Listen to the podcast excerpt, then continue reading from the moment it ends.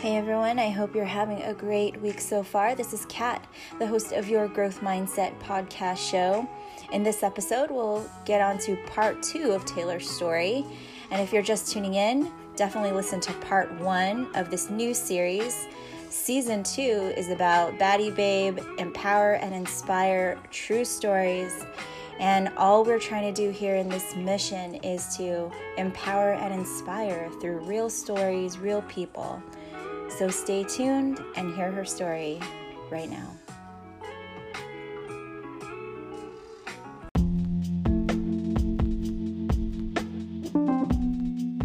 All right, so we're back on the show for the next part with Taylor. Uh, I hope you're having a great week so far.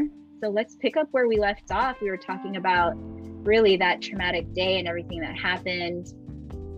Um, let's recap on that. Can you tell us again, for those that are just joining us, um, that day was, yeah, it was pretty horrifying. It was definitely not how I wanted to start my New Year's, that's for sure. Um, so yeah, it was just um, my ex and I had had like a pretty turbulent relationship for a while, and it was finally just all coming to a head. Um, we had already agreed we were going to be separating and all these other things, but it just got really violent. You know, my stitches were kicked out. My hand was really banged up. There was a lot of blood. I had a really big pistol whip um, scar. It was a gash at the time. Now it's a scar. Um, so just those kinds of things. And we had to basically, I had to call my mom and my aunts to come and help me out. So my mom was in Texas at the time and she couldn't get a flight out that day, but she knew that she could be there. And I think it was like a day and a half. That was the next available flight. So she booked it. My aunt lived in Denver. So my aunt came up and basically we just had to go through our options. I had to talk to my ex's mom and I let her know that like your son's in jail. So there's that. And I had to get a hold of his ex as well to come and get her kiddo. And I just knew that I wasn't going to stay. I wasn't going to live there. And I definitely didn't want to be in the house when he got out of jail. Um, so he went to jail on the first, and I was in Texas by the 5th. I packed up everything in the house. Um, my friends and my family came and helped me because my hand was like bandaged and wrapped up and I couldn't use it. Um, but my friends and my family came to help me, and we loaded up a U-Haul just with my stuff and the baby stuff. And we left. We drove all night and all day on the 4th to be in Texas by the 5th. And he, as far as I know, really didn't try and contact me for a while. Yeah. He says that he did, but I feel like probably didn't, probably really didn't So- care. So he went to jail, right? And and they couldn't hold him for anything because they couldn't find a weapon, right? So then Right. he got out. So he got out, and ah, God, this just I have so many feelings about this, like how just incredibly fucked up that is. You know, if I were in your situation, like that's really wrong in all accounts. Like, first of all, this fool tried to kill us, and then he got, and then you let him out. And unfortunately, this happens so much this happens a lot domestic abuse cases you know person goes to jail they let them out they just don't feel like it's a serious offense or there's not enough evidence and then this person goes back roaming the streets and doing it to some other woman Exactly. And there's a huge cycle of that. Or like when people victim shame or when they do that thing and they're like, why didn't you leave? Why didn't you do this? Like you Yeah. doesn't help. That literally makes the culture even worse. Um and Yeah. it just like perpetuates that stigma all over Yeah. everybody. Why would anybody reach out? Why would anybody tell you? And then you hear so many stories of people that have like protection orders in place right and they're like, oh, there's nothing we can do. Or they move and they start showing up at their work, or they start, and people are like, there's really nothing we can do. So Colorado did give me a protection order. Um, I took it to Texas the very first day I was there, you know, still banged up. I put it on file with the Texas Police Department, like where my city and everything. Put that on file. And um, the lady looked him up, like he was being held on a ton of charges, like failure to appear Yeah. charges for Mhm. court dates that like I didn't know he had. court dates that he said got rescheduled. Like there Mm-hmm. was so much more. Um, other domestic violence charges with his ex, Oh my gosh. Yeah. um, stuff like that. But he moved right back in with her. Mm-hmm. So I guess they were doing that for a while. I don't really know how long. I I mean, I Mm-hmm. really didn't care. Yeah. but I know he had been out of jail for only a couple of weeks and then they both got arrested together for a DUI. So I was like, well, Yeah.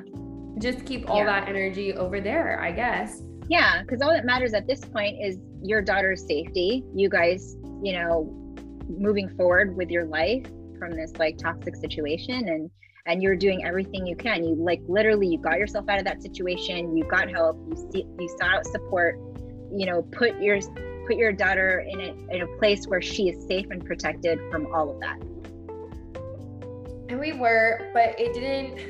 I, like I'm grateful for the help that I had, um, but it also doesn't come without its challenges, and I also Oh, feel like this doesn't get talked about enough because yeah it, it was hard to move back in with family. I hadn't lived with Oh, any yeah. family Mhm. since I was 18 years old. There was, and now I'm 24. You know, Mm-hmm. got my master's, have a baby, but now I have to move back into my mother's house. oh yeah it was terrible. Like I Mhm. felt, you know, unworthy. It was a really dark space. And then I didn't feel like I could mourn it properly because as bad as it was and as much as I wanted to be away from everything, like it was still heartbreaking yeah of course to you're still going through it yeah Yeah, but you don't really get. I mean, and any heartbreak sucks and all of those things. I'm not, I'm not saying just for moms or for women, but especially Yeah. as a brand new mom with a newborn, like, what am I gonna do? I can't go and hang out with all my friends. Mhm. I have an entire human. I just left my friends back in a different state. I yeah didn't like you know you want to go out with your friends or go drinking if that's your thing or go dancing or get on dating apps or i don't know Mhm. whatever like your coping post breakup stuff is and i didn't feel like i was really able to do any Yeah. of that because i was doing it alone in a brand new Mhm. place how do you meet people with a month old newborn Yeah. you know, my family was super supportive, but when I would be like having a down day or sad, they'd be like, "Why? Fuck that guy. You didn't lose anything. Da da da. da. We don't need it." hmm Which is true, but it also just wasn't the proper grieving process. I guess. Oh, yeah. I wanted to be sad. I wanted to lay in bed for days. I wanted to be upset. I wanted to cry. I wanted to go out with my friends and binge drink and meet somebody new. Yeah. Or, and Yeah. none of those were options. Um, yeah yeah and you were young i mean gosh like to be also gentle with ourselves in these processes. A lot of us at that age didn't even know what we wanted. Let you let alone you had a master's degree. You you know you had a house. Like you had a beautiful dream home.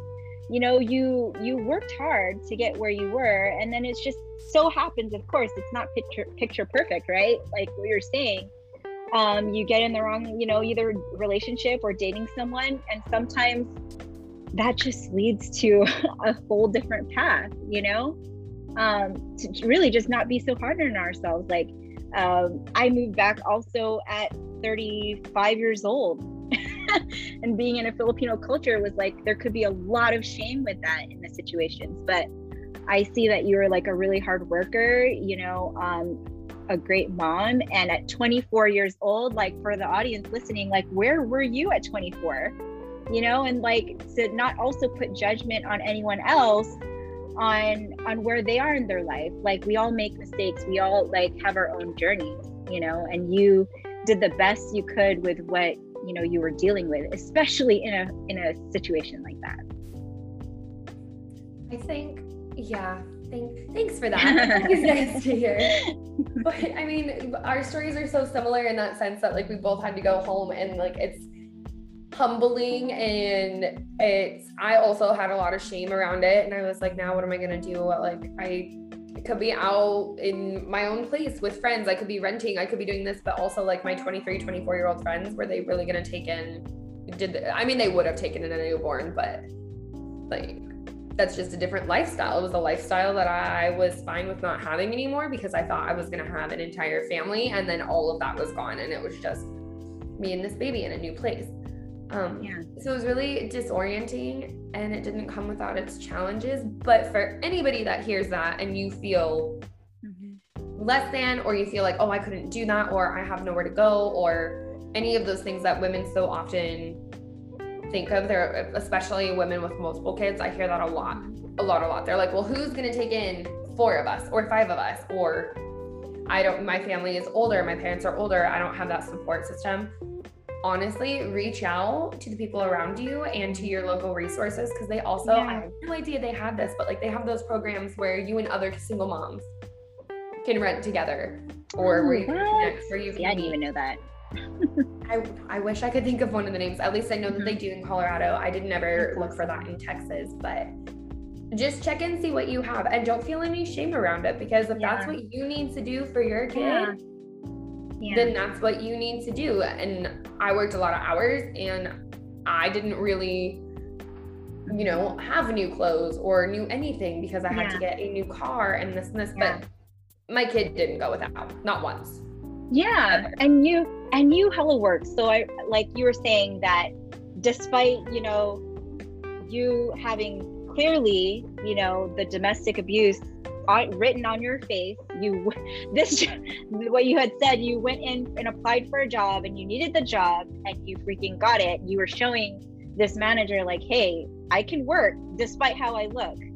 Like give me this job. I need it. And you're willing to do anything like to make sure you you know you have income coming in yeah i was it was january and i had just finished up my Colorado teaching license, and every state has their own licensing mm-hmm. policies. So as soon as I moved, I started applying for my Texas teaching license, getting all the paperwork done. Um, it wasn't even an issue of like, can I pass their test or whatever? You just have to fill out the forms. Mm-hmm. And I was doing that, but it was January, and I was in search of a new car because he had totaled mine. So I had to go. My mom put the down payment on it so that I could take it home had to pay my mom back for my car like I was 16 again. So that was super cool. Um, it's paid off now. It's been paid off and she's been paid back. But like that was yeah. another roadblock, like on top of all of the debt and the negative credit cards and all the issues that we had been having before, I now had to owe money on a car so that I could right. have one. And I really like admire like you know, because I had, I mean, even before I had my daughter, I was like, man, how do these, like, I have single mom friends that are amazing. And I'm always like, how do they do it? Like, out on their own? How do you work jobs, get daycare, have a car, and then um, get your degree? Like, how do they do it if they actually don't have family and they don't have friends? But again, it's like seeking resources. And um, I feel like, again, with these stories, it's like when you feel like your back is against the wall when you have you're literally you know ground zero you are going to do whatever it takes to make it happen. There are no excuses you make it happen. Exactly. That's where i was at. I was at a total ground zero um, before everything had happened. You know we had recently moved and when finances were good we maxed out one of my credit cards for like furniture and that kind of stuff which was fine because um, I had just been like, we'll pay it back when you get paid, no big deal. Well, then it turns out that because of some of his other issues, like a DUI on his record and all these other things, he couldn't get a license. He couldn't go and get his license redone. He couldn't do these things. All these issues from the past were like piling up at once. And so my bank account was negative. We had a joint bank account. Ladies, fellas, don't do that right away. Mm-hmm. I don't know if I will ever have a joint bank account ever again. Um, and I know I brought it up in the past that like he was the one that was working. And the only reason that I bring that up is because that financial piece really played a part later on when I had been out of work, when I had been on maternity leave, when I had not been putting any money into my savings account because I was relying on him. Even though we had agreed on that, that can also be a really big red flag when only one of you has the finances because then they can tell you you wouldn't have this if it weren't for me um, yeah. where are you going to go because this money comes from my paycheck how are you going to take it to go do anything mm-hmm. and so that definitely was playing a part now and I got into Texas, and that's where I was. Like you said, ground zero. And yeah. so I was like, I'm gonna go into a restaurant. I've been in the restaurant industry for well now 10 years. Yeah, almost 10 years since I was 18. So I went in and I applied for that job and I had my black eye and my broken hand and all the bruises and the scrapes. And they were like, uh, so yeah, well, uh, you're too overqualified. So, uh, like, they didn't know how to approach it. They didn't know how to have the conversation. They were like, we're sorry, you're overqualified. You can't have the job. And I was like, I don't think you understand. I need this job because I don't start teaching until August. And they were like, yeah, well, uh, there's really, you know, well, and they were trying not to talk about my face, trying not to talk about my hand, trying not to do any of that. So I grabbed a tray from one of the people that was there and I started bussing tables. And he was like, you can't, what, are, what are you doing? my back is against a wall. I have no income. I have a newborn at home. Yeah. I have zero money to my name, literally zero money to my name. Everything in my name is in debt right now. I need this job and I bet that I can do this shift better than the people that you have. Yeah. And he was like, uh, I don't think that you can be doing that. Like, you don't work here, you're not in non slips, you can't be grabbing stuff, you can't. And I was like, cool.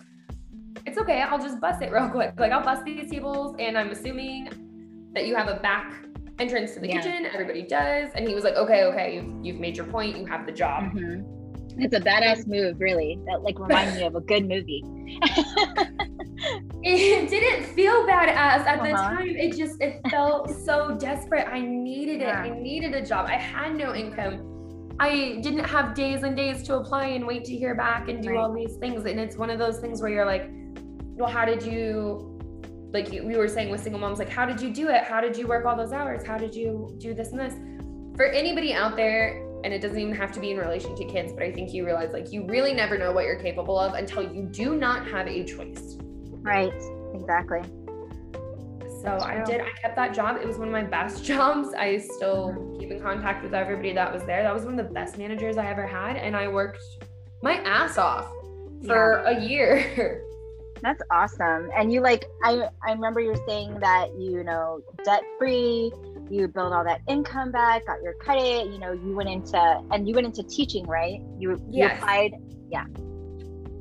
Yeah, I did. It was a lot of really small stuff. It started really small. You know, one successful serving shift is around yeah. like 150 bucks to like 300. Mm-hmm. You know, if you're bartending, it's more. And every time I would make money, I would be like, cool, this is my old water bill. Right. This is paying off this this is doing this. And even though we had those accounts together, I had them in my name because my credit had been better. So things that didn't seem like a big deal at the time, why why wouldn't we put it in my name? That way we don't have to pay the security deposits.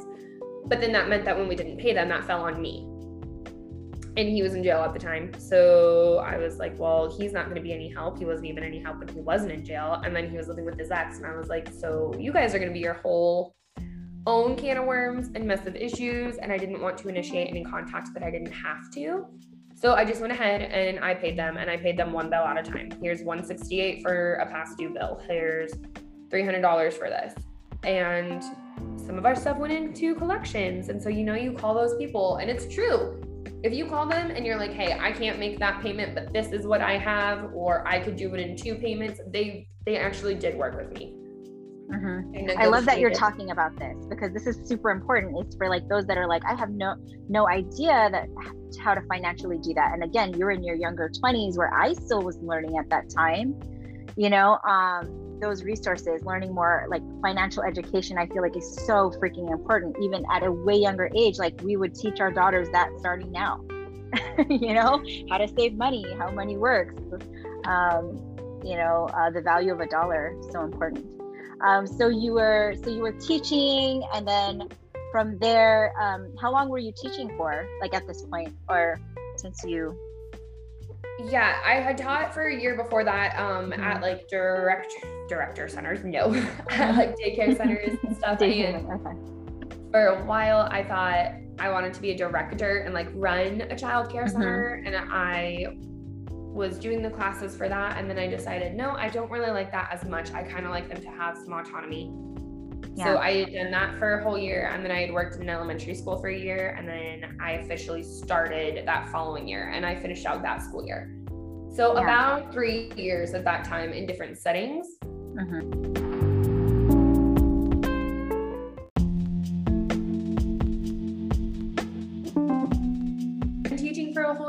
Working nights and weekends, paying everything off. And I'm really grateful that I had like so much family. My brothers were there. I had my mom. I had siblings. I had amazing neighbors. I had friends that would help me.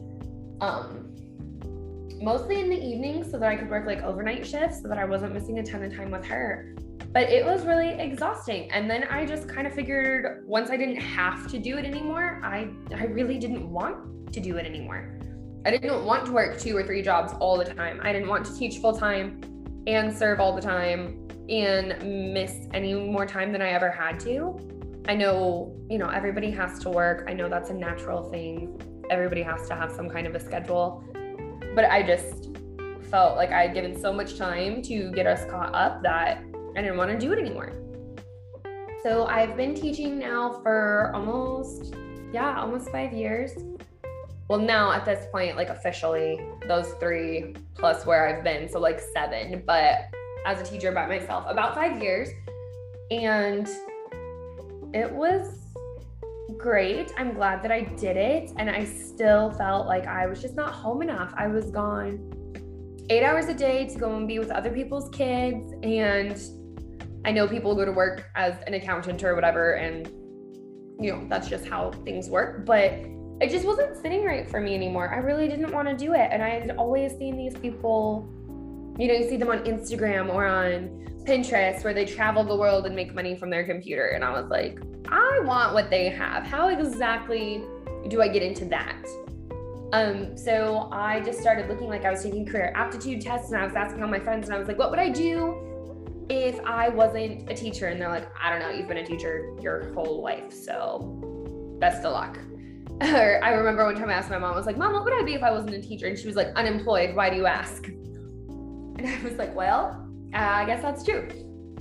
Um, so I was, you know, I was writing down all the things that I was passionate about. I always wanted a podcast. I always wanted a blog. I think I'm gonna have a blog if you guys ever want to check it out. Um, but all these things that I've wanted that I didn't have, and I was like that inner voice that was like, nobody's gonna read this. What about your story is so valuable? Um, what can you teach people that they don't already have? Or what are you doing so well that other people are gonna care? and it definitely wasn't going to be like a food blog or one of those DIY mom blogs. So I was just looking for all the things that I love. And I guess I really landed on I wanted flexible time with my daughter. I knew I wanted to help other people, but I didn't know exactly what that was going to look like. And I wanted flexibility so that if I wanted to take my kiddo to the beach for a weekend, I could do that. I didn't want to be building anybody else's business anymore.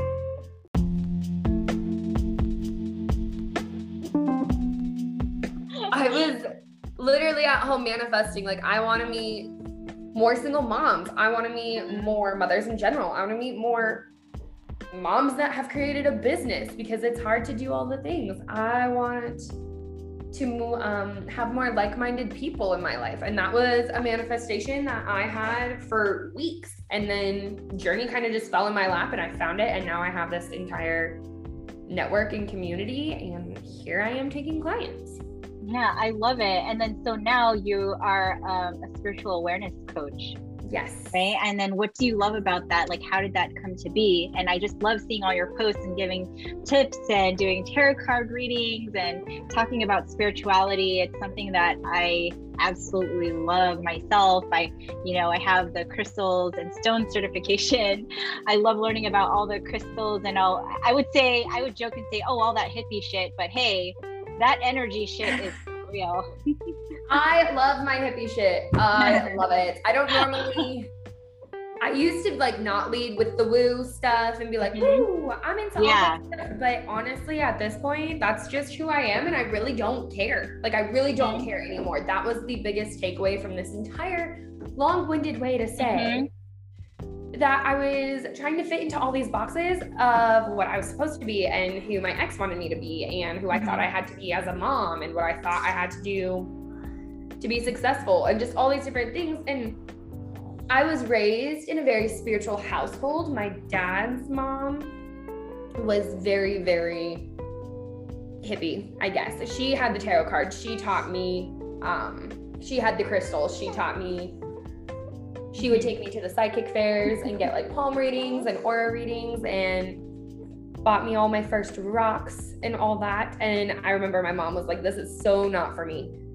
And my ex was like, This is really weird. Like, I don't like this in my house. It's devil worship and it's all these things. so it was a lot of like, okay, I've always really liked this thing, but I've never been able to do it. And when I really got the chance to sit with myself and do that inner work and that introspection and the rebuilding, mm-hmm. I don't care. Yeah. I love the woo. I love the mm-hmm. hippie shit. My house oh, yeah, definitely. I'm, it's so cute because you can't see like our videos, but uh, Taylor's like holding her daughter. I have my little one screaming, throwing a tantrum outside the door right now. So I'm running in and out. But this is like real life mom life right here.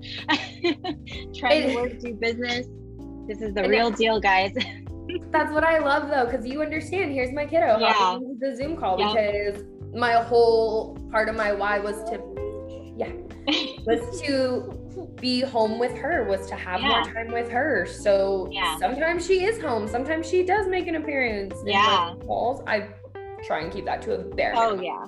I mean, I was uh, that I was that chick at Journey um, that you know Harley would be running in and out and crying and screaming. There was one point which I don't think anyone ever saw on camera. She was like, my mom was like giving her a bath and she ran through the room naked, and I was like, you know, like we were clearly on camera during doing school, but you know what? This is real life. This is what we do. Um, we're like single mom business owners. You know, um, we're we're moms first, and it's okay. You know, stuff happens. That's yes that's another thing that really you know like through this whole entire process and it's been a long process and i'm still you know, it's interesting because the business flows and mm-hmm. changes mm-hmm. as you kind of flow and change, and as your kiddos get oh, older, your focus and everything can shift. So when I started, I was like, oh my god, nobody can see my kid, nobody can yeah. know she's. I don't want anyone to hear any sound. Yeah. And at this point, I mean, she's being pretty good right now. You can barely. Oh no, she's such a sweetheart compared to Harley. Would be climbing all over me, screaming right now. So I'm like, dang, she is so good, so well behaved we definitely not always, just today. we definitely try and keep it to a minimum, but like my clients have seen her running in and out. Oh yeah. Or they've yeah. heard her knocking on the door, or mm-hmm. unless she's at school um for the day, which she doesn't always go to that either because the whole point is to be home with her. Yeah. Try and keep it to a bare minimum. Um, yeah. but they and that's just what it is. I have toddler and mm-hmm. she's a wild card.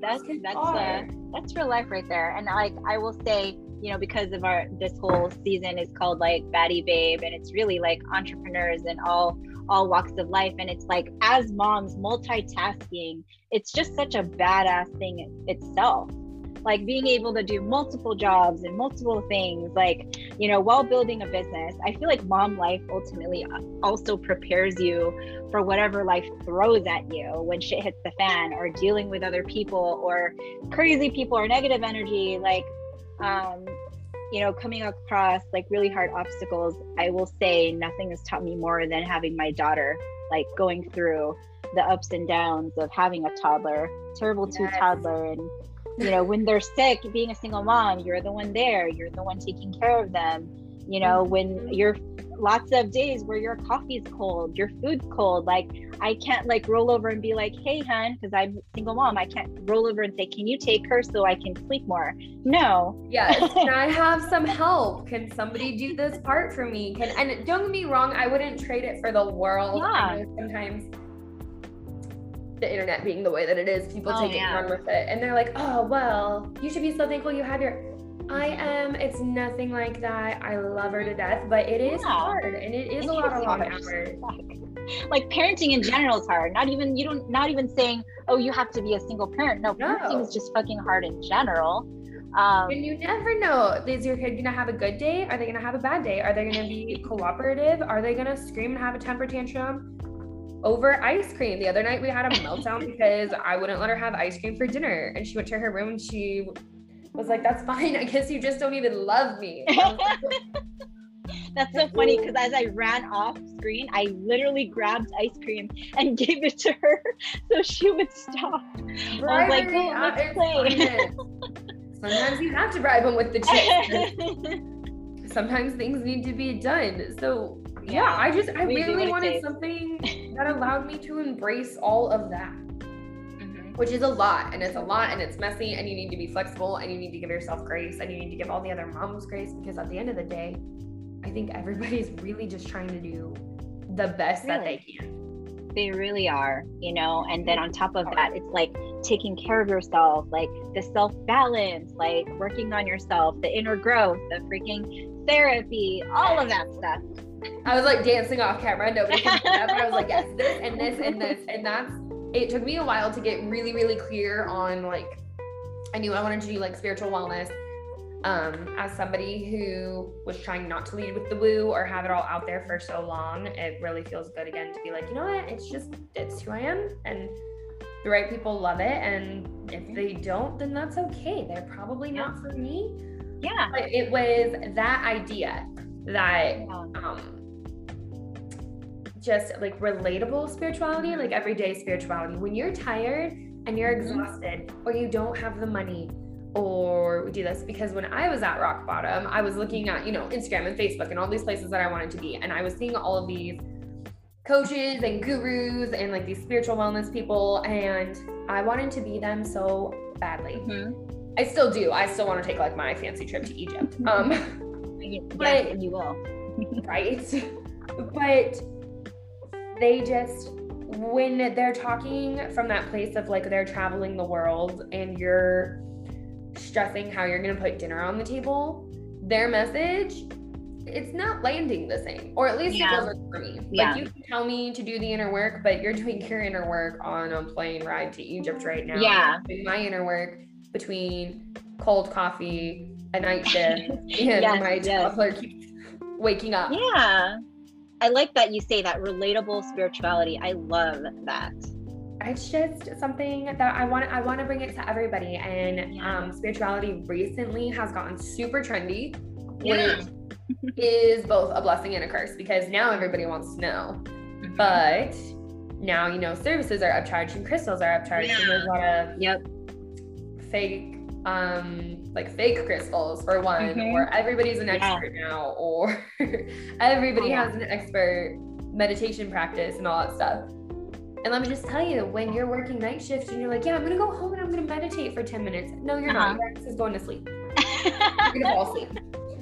I swear, like, cause you know, I have um, a yoga certification, and people are like, "Oh, like I wasn't allowed to be mad or stressed because I'm a yoga teacher." I'm like, "No, chick, it's it's really because I have the tools. It doesn't mean I'm a saint and I like am meditating all day."